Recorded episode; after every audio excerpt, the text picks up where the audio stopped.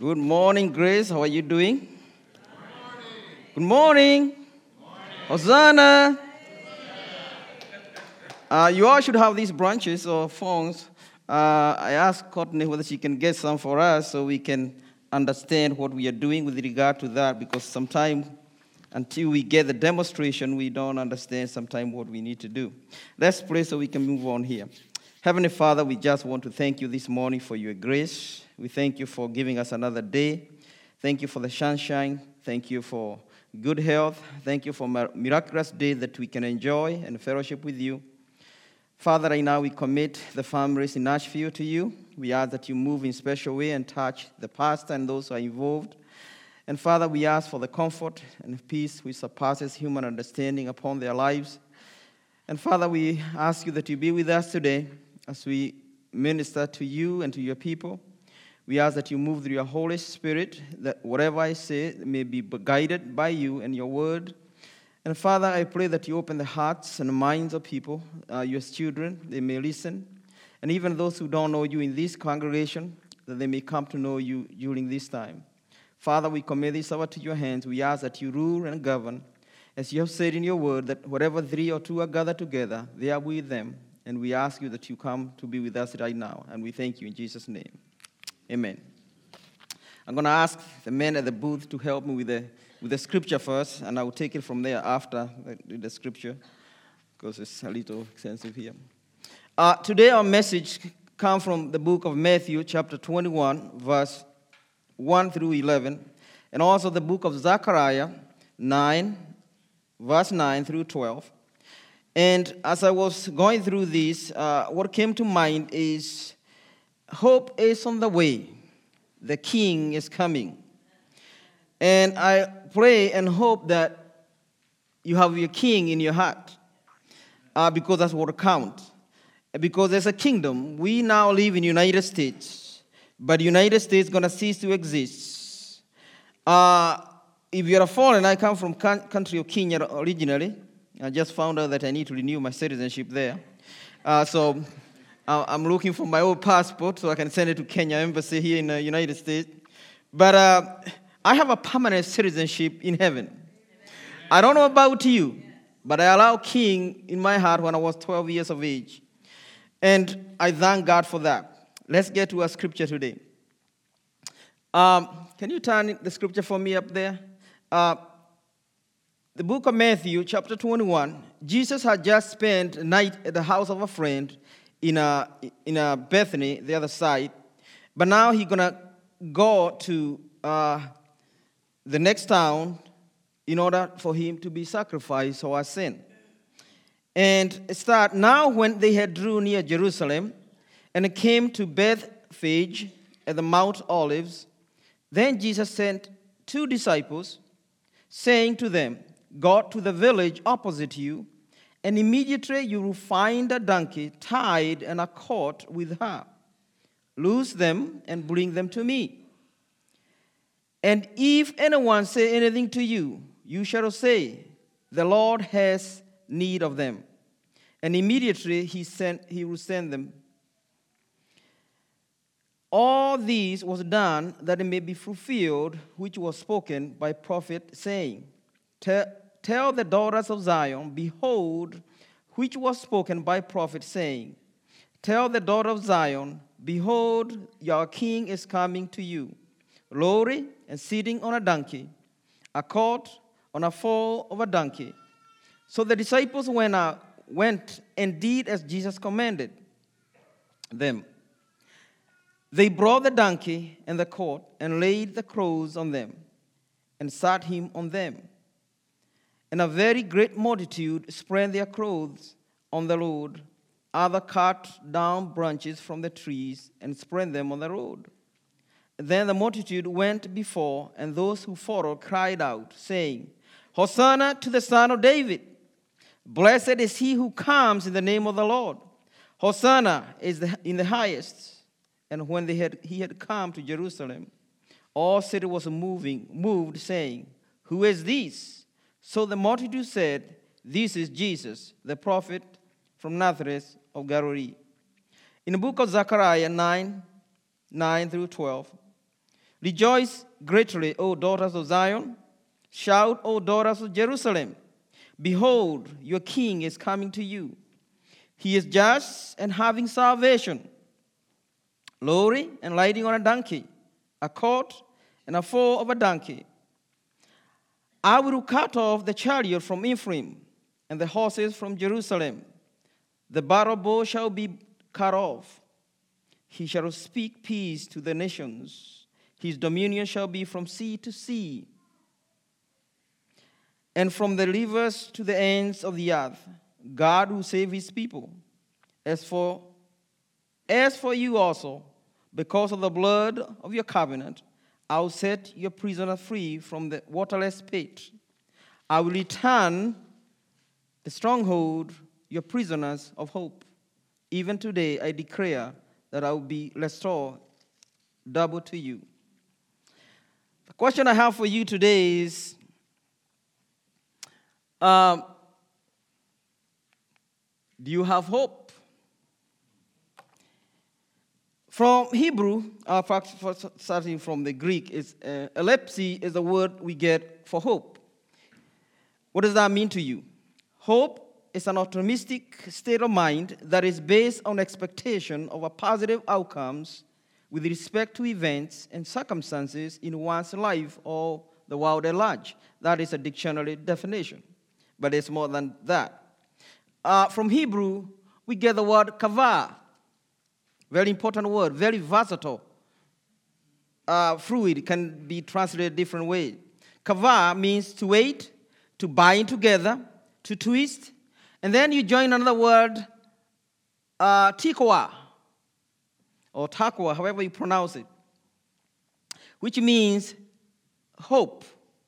When you put those together, you get what we mean to wait actively with great expectation and anticipation, hopefully watching for God to act.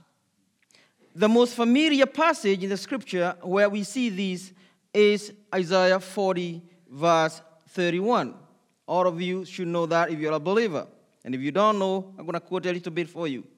Those who cover upon the Lord will renew their strength. They shall mount us on wings as eagles.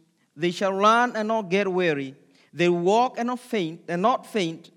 The word hope in Hebrew, which is takwa, or the root word kavah, which means waiting. So hope is intimately tied to the concept of waiting for something to happen. In this case, something promised with a definite outcome as a result.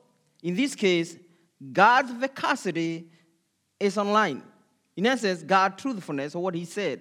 This is an expectation based on something already said, something promised. And as we read a few minutes ago, it's promised 500 years before in the book of Zechariah.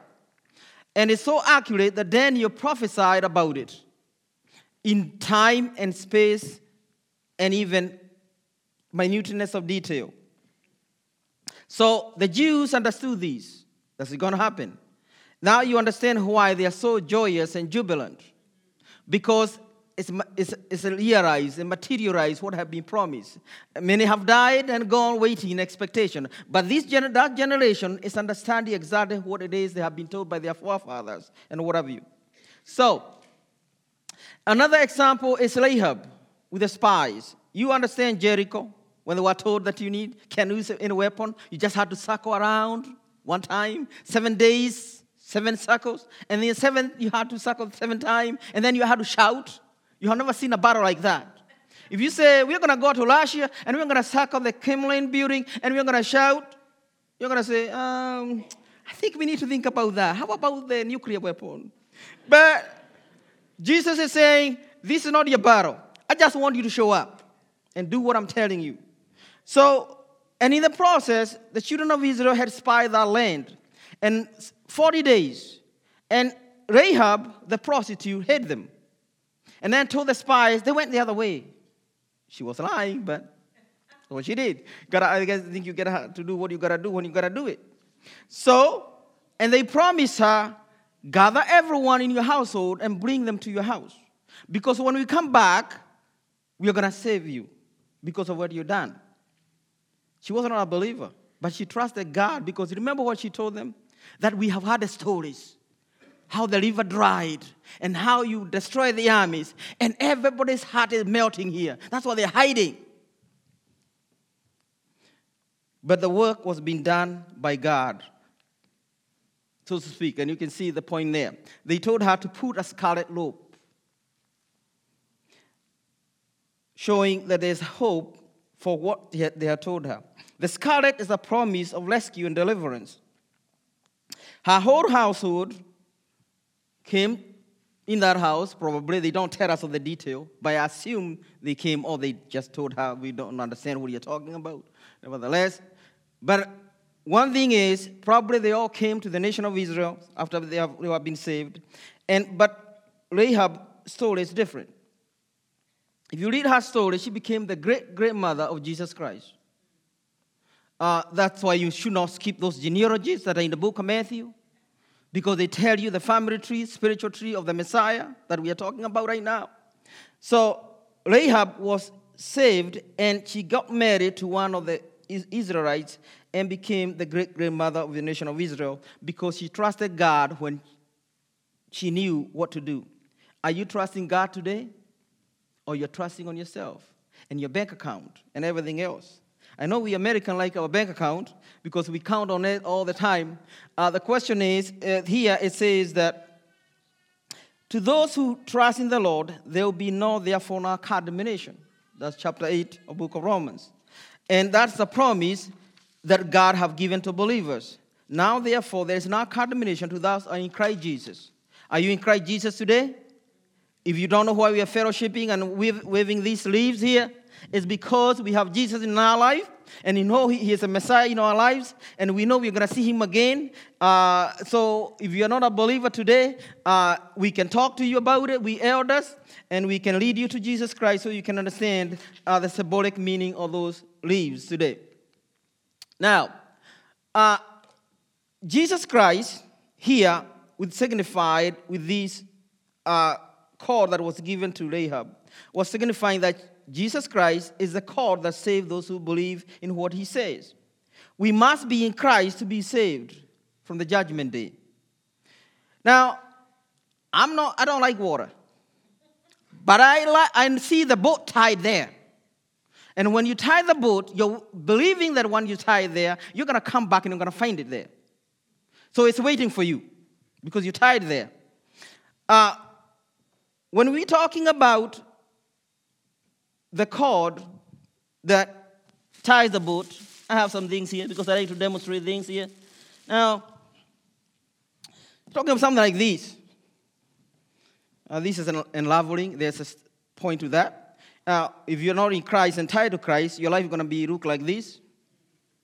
You're going to be unraveling and wondering what's happening in your life because you're trusting on things which cannot give you safety and comfort and anchor because they are fleeting, and you try to chase them. You're going to chase them for the rest of your life until Jesus comes, and you're not going to be in heaven. Therefore, if you're not in Christ, you're like this. Now, this one is not that tough by itself, but when you weave it with other things, it becomes stronger. What is the point I'm trying to make? I'm going to demonstrate here within a minute. Now, the word hope itself appears in the Bible several times. It's very important to understand here that the word hope, in a proper sense, it appears 130 times.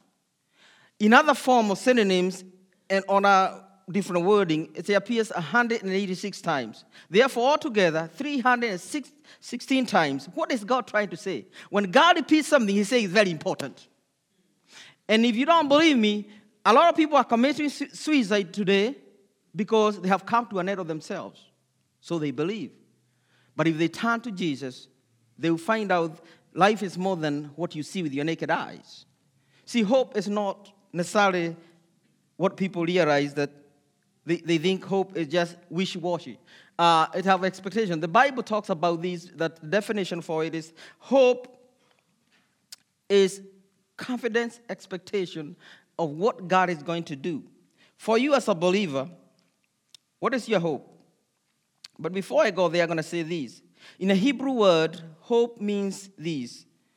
It means a rope or a cord that comes from the root word meaning to bind, to wait upon, while weaving yourself with Christ, the cord unwavering hope.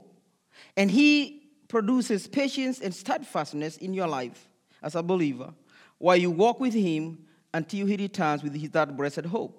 In essence, what he's saying is, it's an intimate relationship experience that requires closure to the world, shutting down everything so that you can wait patiently on him for that great expectation and hope, and also twisting of strands together to produce strength and tensions to give you that fortitude and spiritual endurance as you wait for him.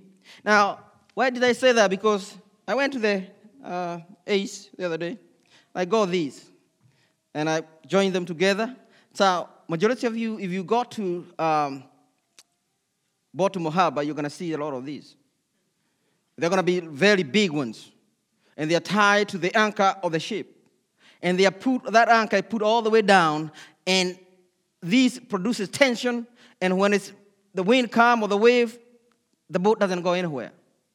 Now, the book of Hebrews says Jesus Christ is our anchor. And you need these for the rescue, that you stay steady. Now, notice how it is weaved. That's the concept comes from the word kavah and tikwa. That you are weaved as you walk in Christ, you are weaved in him and he in you, and you be steady and knowing where to go and how to do things because you are intimate with him and you know his mind and he knows your mind. That's the whole point of that. So, are you weaved in Christ or you're weaved in other things? Because the other things are they're gonna free it from you.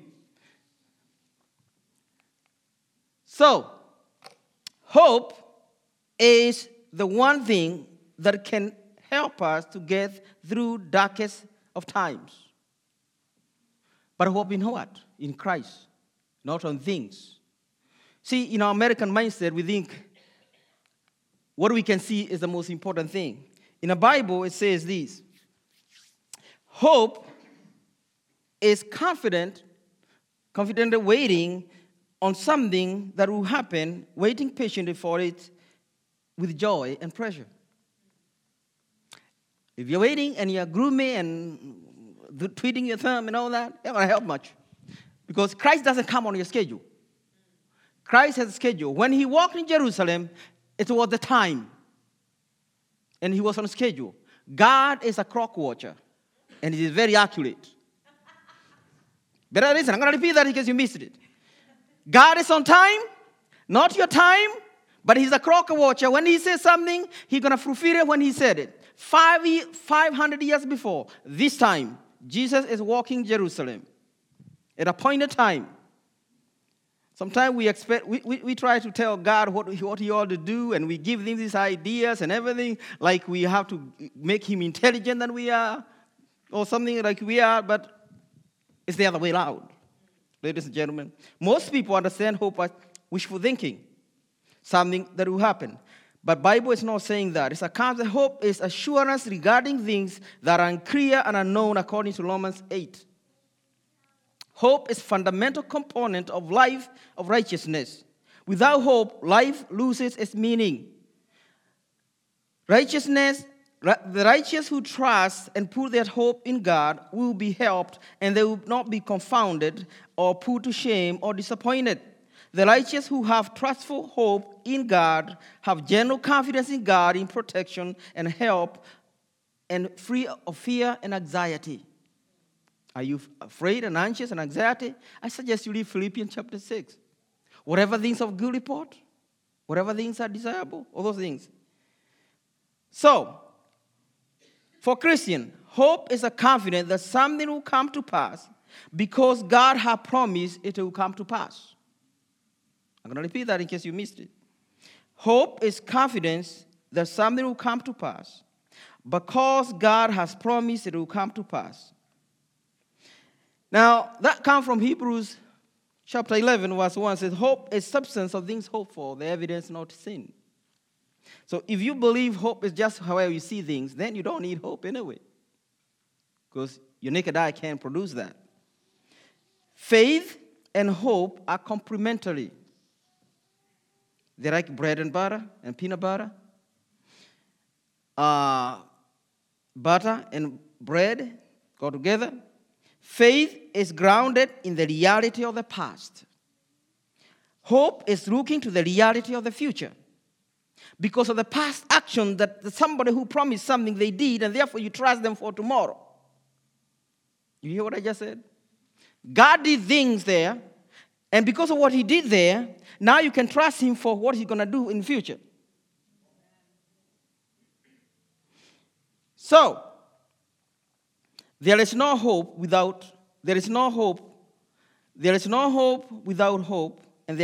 hope without faith. So you need to understand that part of it.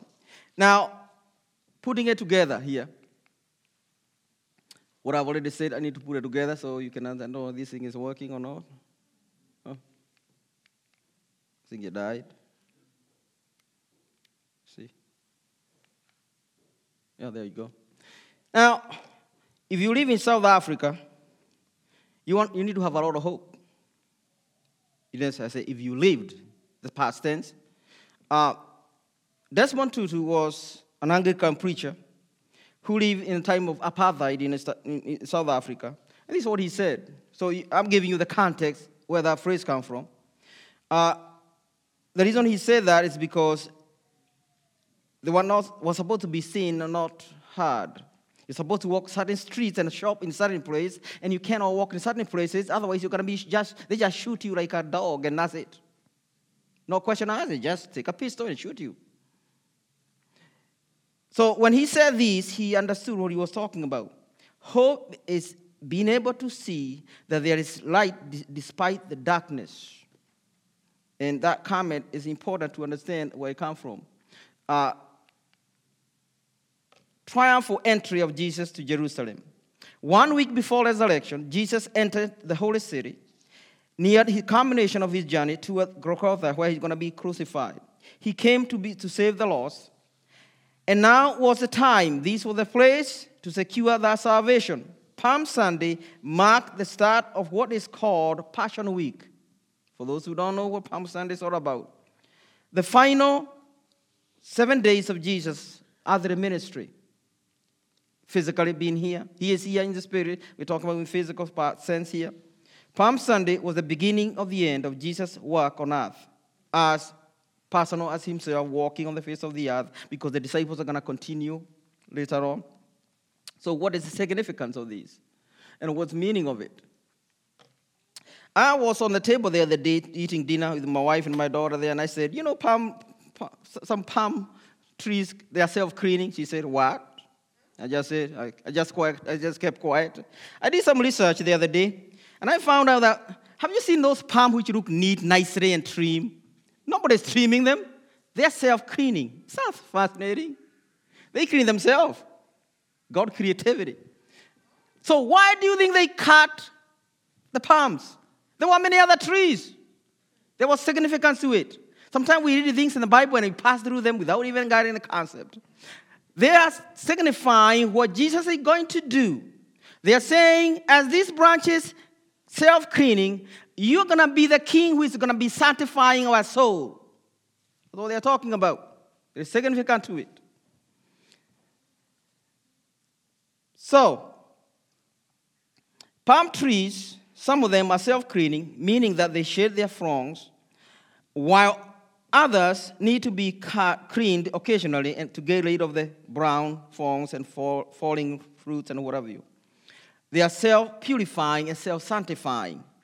So these people are acknowledging that the only way they can be sanctified is because of the Messiah. They are presenting the leaves to demonstrate what he's going to do in their lives. You got that? So if you are sitting there and you're not waving these, probably you're not self-cleaning. So I didn't ask Courtney for these just to show. There was significance to it. So I suggest you take it and hang it on your door so you can remember every day. Ask yourself, did I read the word so I can be sanctified today? Because the word is Jesus Christ. Yeah. It should be a symbol for you to remember as a believer, because that's what they were doing. They didn't do just things just to do it, because there were so many other trees they could have cut branches on. It's easy to do that.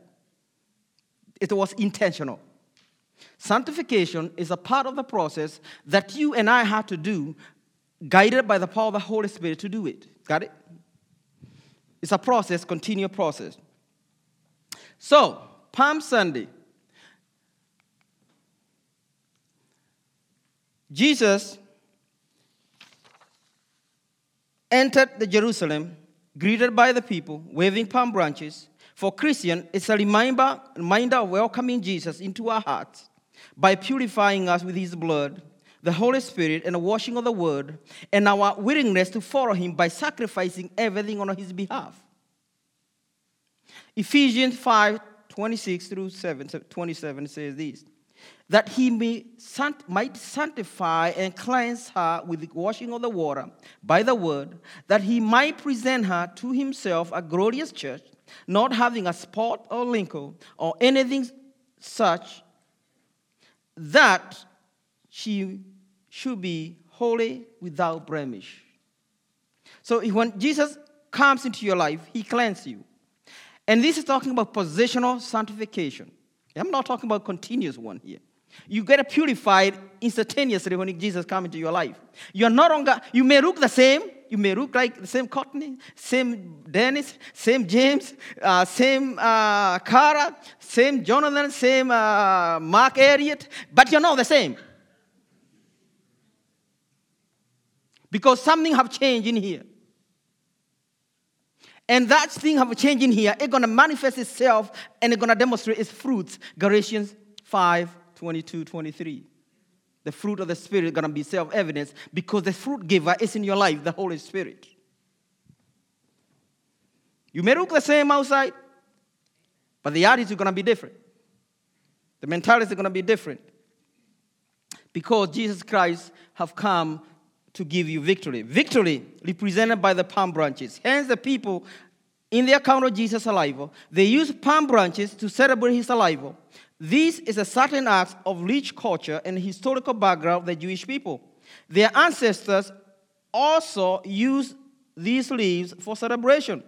So palm branches mark the triumph for the people of Israel, though the Jews expected a triumph act of occurrence to occur.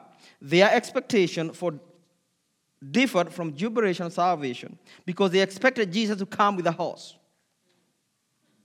See, we have this mentality here. It had to be done this way. No, you don't tell the Messiah what he's going to do. You follow the Messiah what he's doing. Otherwise, you're going to be left eating dust. I'm just telling you. I have been in this country for 30-some years. I have seen some things that I never expected in my life. As a foreigner, you have to trust God a lot. I'm telling you, I want you to go to another country and understand what I'm talking about. Stay there for a few weeks. No money, no nothing.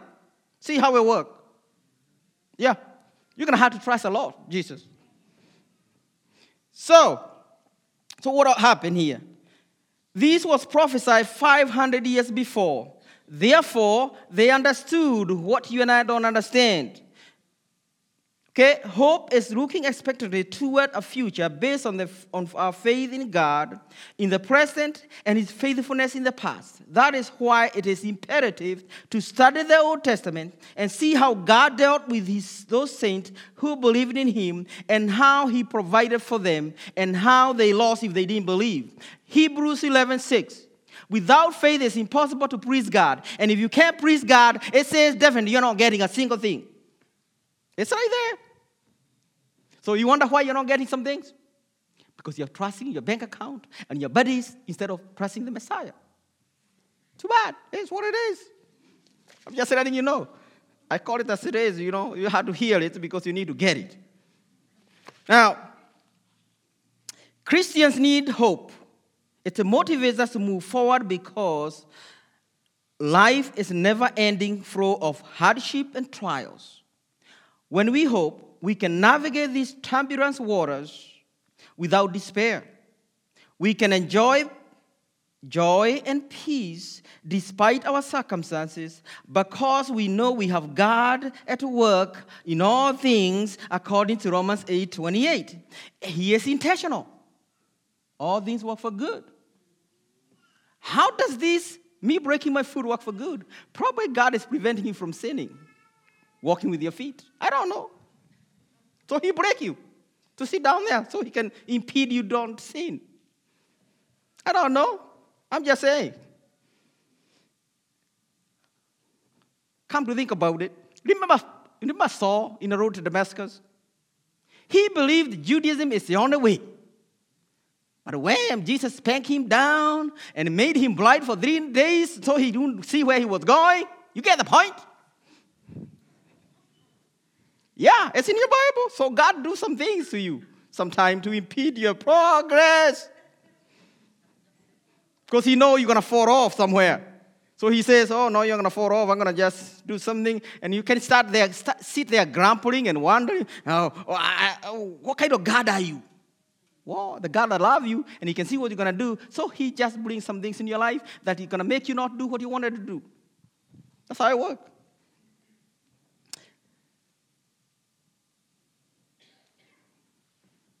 Crucifixion. Victorious crucifixion here. Jesus is going to die for you and I, and in order for him to be for you and I to be victorious, he had to be crucified. It is interesting how we can give honor to Jesus. It's called paradox. One time they are worshiping Jesus and laying leaves. The next time he said, "Crucify him!" Does that sound familiar to you? Somebody's laughing with you within 1 minute. The next minute, he's cursing out you. Yeah, that's how it works. I've seen that happen. That's how dichotomy we are, human beings. We have short-span memory, called it the memory of the fish. Now, one moment they are praising him. The next moment they are mocking him. These simply represent how we humans fail all the time. We can be so resolute to follow his word at certain times with our lives. Then when things don't go the way they were planned, we start questioning him and doubting him and accusing him. I'm sure you have done that. So don't look so pious. You have done it, so I've done it, so we know we do it all the time. Everybody is desperate for salvation. Since we are hopeless in our own nature and actions, each one of us needs victory that is found in Jesus Christ. These victories freely ours if we live by faith. Nothing else, by faith. Claiming this victory gives us freedom from sin, from guilt, from shame, from death. We can overcome enemy schemes, his power, and his traps against us through the blood of Christ. Death lost its sting, Paul said in the book of Corinthians. When Jesus rose again with a victor's crown on his head, we celebrate success every Palm Sunday with branches reminding us of the victory as a token of triumph of Jesus Christ. That's why you wave the branches this morning, because you're saying, Jesus have died and I'm free indeed, and whoever he set me free indeed, he shall be free indeed. So if you don't get a branches there, I question about that question. If there's still branches sitting there, something is iffy somehow. I'm just saying. Now, let's go before I get in trouble.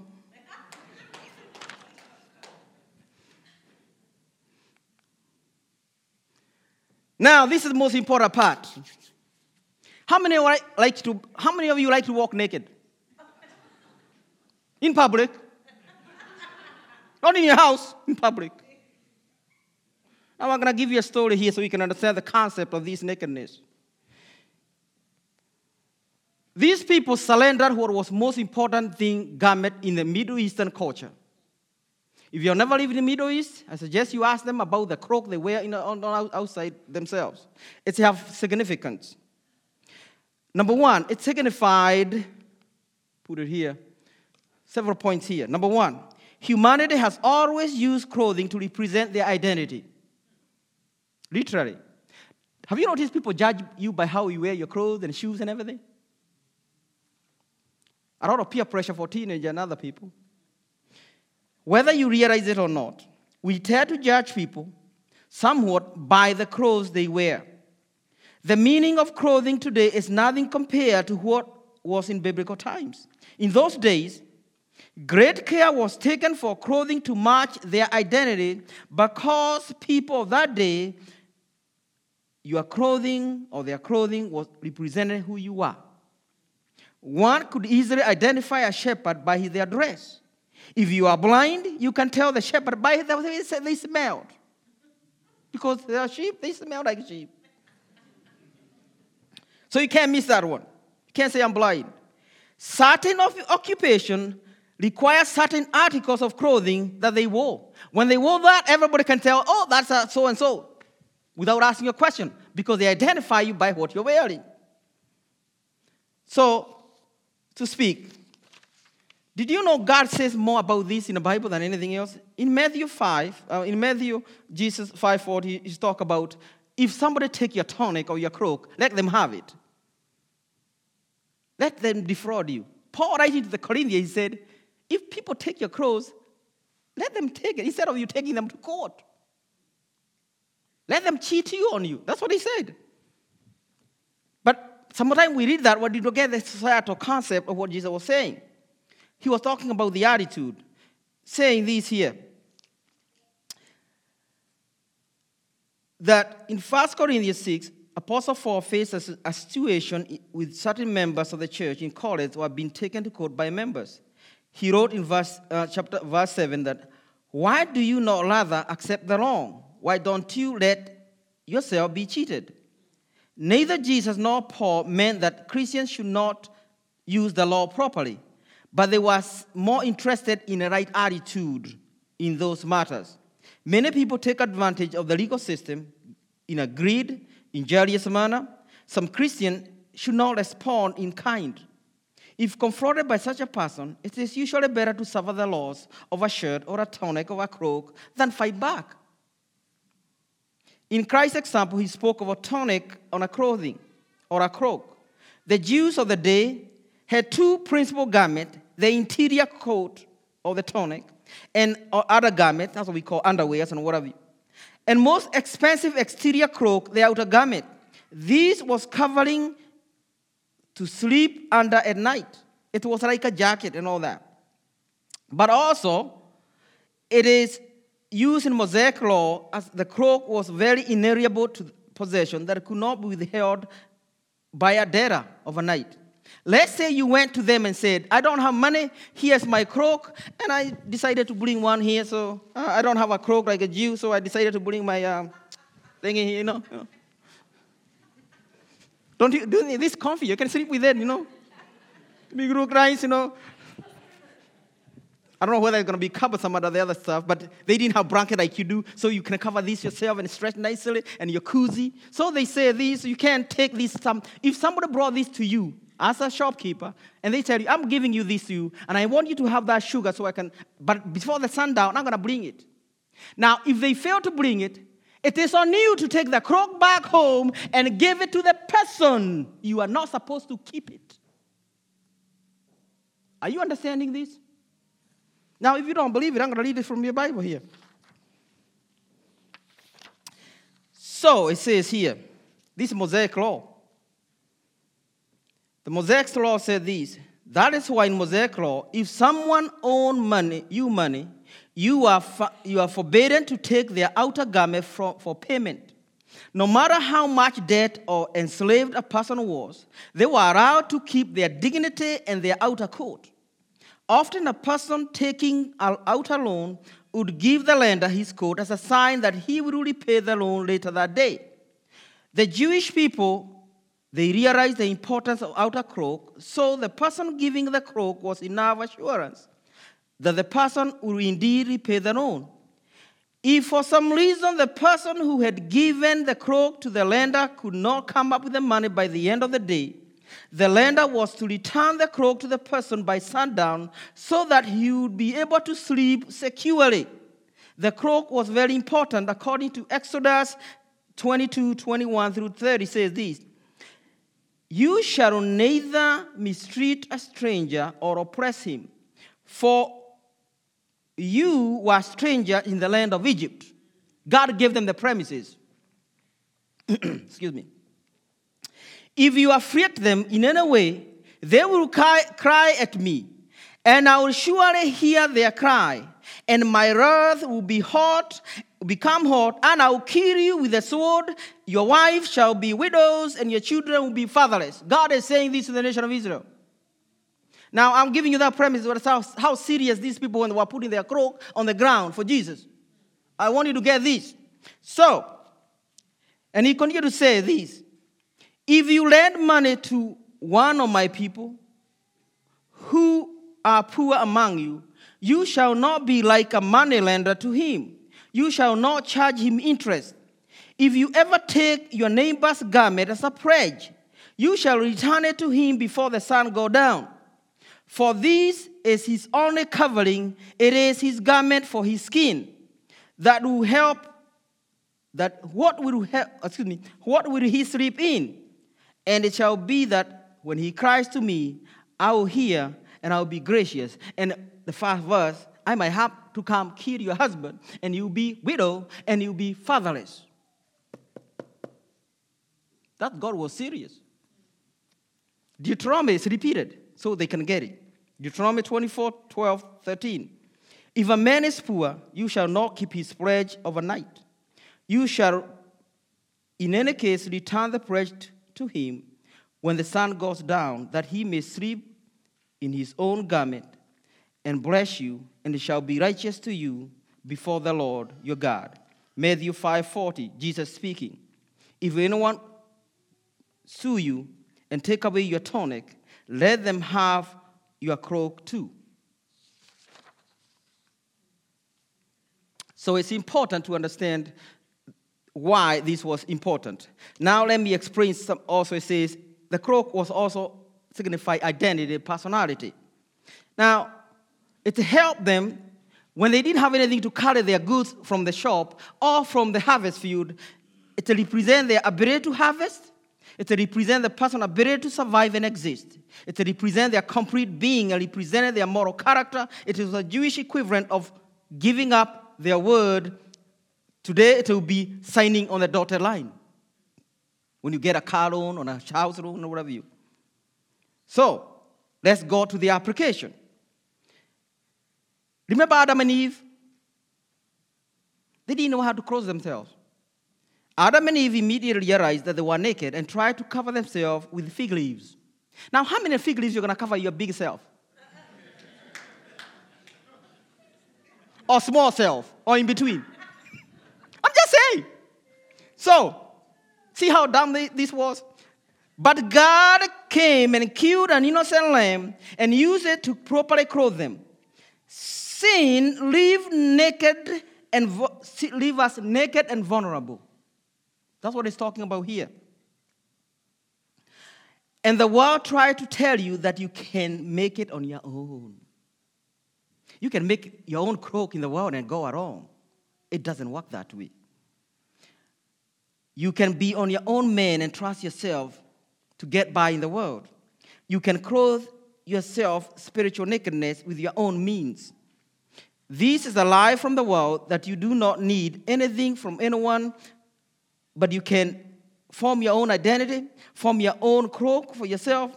But I'm here to tell you that sewing fig leaves together by your own power cannot properly equip you to make it in this world. This will be properly done by the Holy Spirit. You cannot make it to heaven with your own devices. You cannot make it every single day. Can you? Sometimes I had to pray to Jesus. Jesus, help me. Every minute. But the bottom line is this.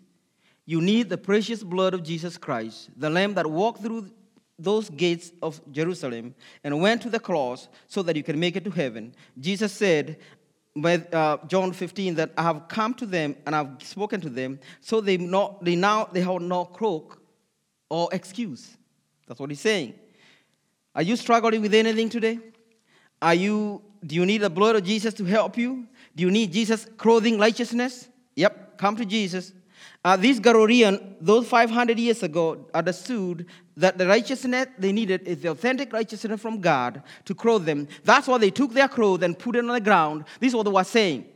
Jesus, Messiah, we are giving you our nakedness so that you can give us your righteousness. Clothe us with our righteousness. That's what we're saying. They were becoming vulnerable so Jesus can come and help them. You feel macho or womanly or whatever by yourself, then good luck with that. But let me tell you this. Jesus is the only way.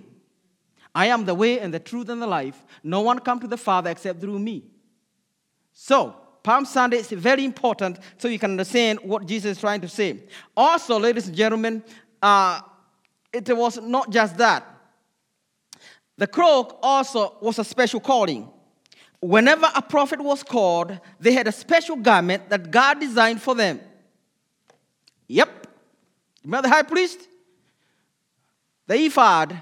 And in the chest, you have Urim and Thummim, where God has to speak through them. They had to wear this in order to talk to God. Now, also, when Elijah was going to heaven, he selected his protege. He went to Elisha and put his cloak on him. Elisha understood, and he left his prow and followed Elijah. And he told me, what do you want from me before I go to heaven? He said, I want the double portion of your power. That's a lot of asking. Elijah said, okay, Sonny, if you keep your eyes open and you see me taken to heaven, you can have the cloak. If you don't see me and you're asleep, you ain't getting it. What does that mean to you? If Jesus is walking in the parade and you're sleeping in the parade, you miss Jesus. You better be like Zacchaeus. You remember Zacchaeus, short guy like me? He had to cry on that tree because he couldn't see because the other people are tall. So he wanted to see Jesus. Better be lady.